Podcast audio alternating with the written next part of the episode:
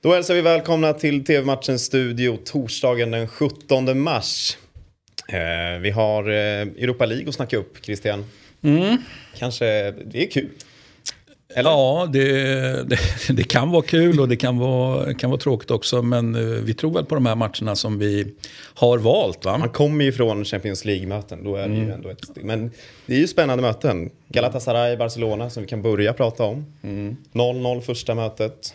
Ja, det trodde vi väl kanske att Barcelona skulle, framförallt då med tanke på att det var hemmaplan, kunna, kunna liksom bunta Galatasaray eh, som har varit så bedrövliga i framförallt ligaspelet. Då. Man har bevisligen tagit sig så här långt i, i Europa. Då. Så det är väl samma där då. Vi mm. fortsätter att prata om det här. Ligaspel är en sak, eh, Europaspel ett annat. Sen påverkar de såklart varandra. Det är mm. inte svårare än så.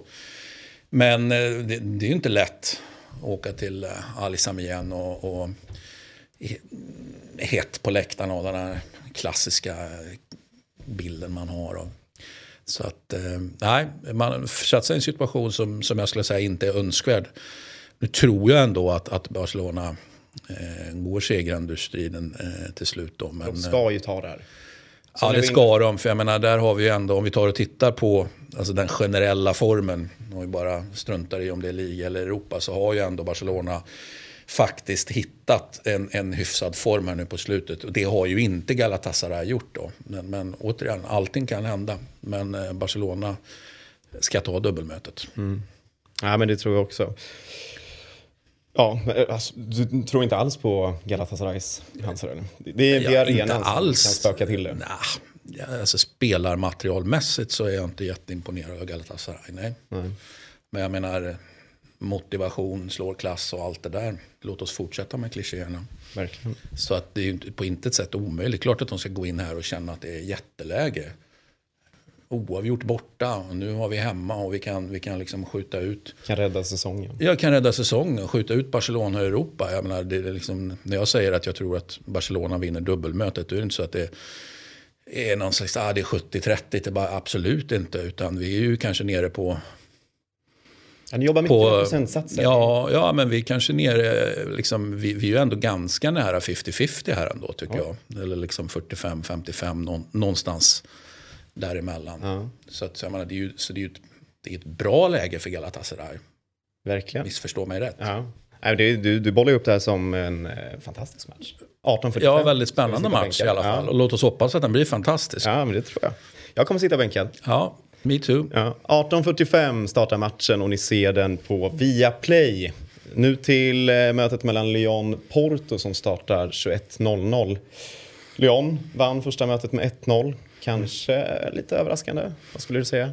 Jo, det kan jag väl tycka då med tanke på att det var på bortaplan. Eh, så, så, så är jag faktiskt överraskad. Och eh, det är ju samma där, den generella formen på säsongens Lyon är ju inte så där våldsamt märkvärdig.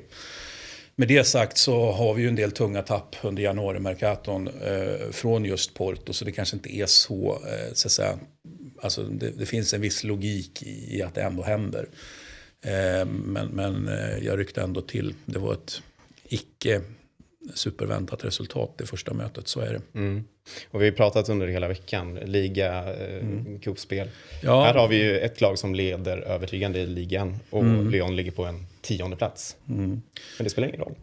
Nej, det gör det ju inte. Och framförallt inte när du har, har med dig ett sånt fint resultat som Lyon har. Då är det klart att det här är en jättesvår match. Alltså det är en, eh, jag, jag känner ju att det är en 1-2 här egentligen.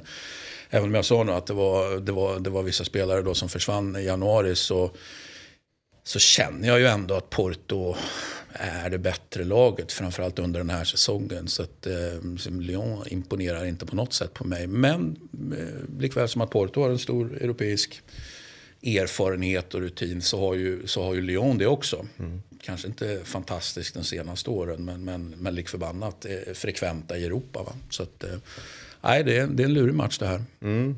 Ja, verkligen spännande. 21.00 startar matchen och ni ser den i Viasat Extra och via Play. Christian, innan vi rundar av då. Då ska mm. vi blanda in fotbollsexperten på en torsdag. Ja, känner vi på den där också. Ja, det, är, det är bra matcher. Ja. Inte vinner, Bayern vinner.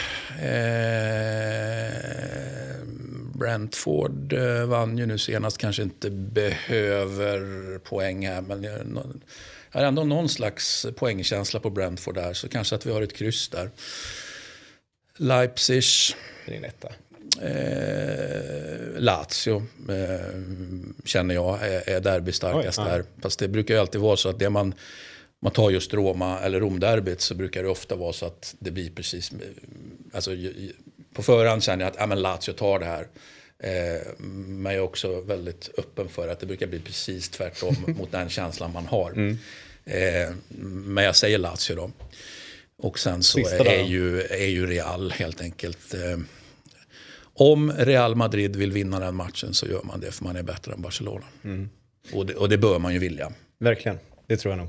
Och det ni ska göra är att tippa rätt resultat i varje match och inte tecken. Och ni går in på freetoplay.tvmatchen.nu och lägger ert tipp. Det var allt för idag. Allt för idag. Syns imorgon igen. Det gör vi. Hej!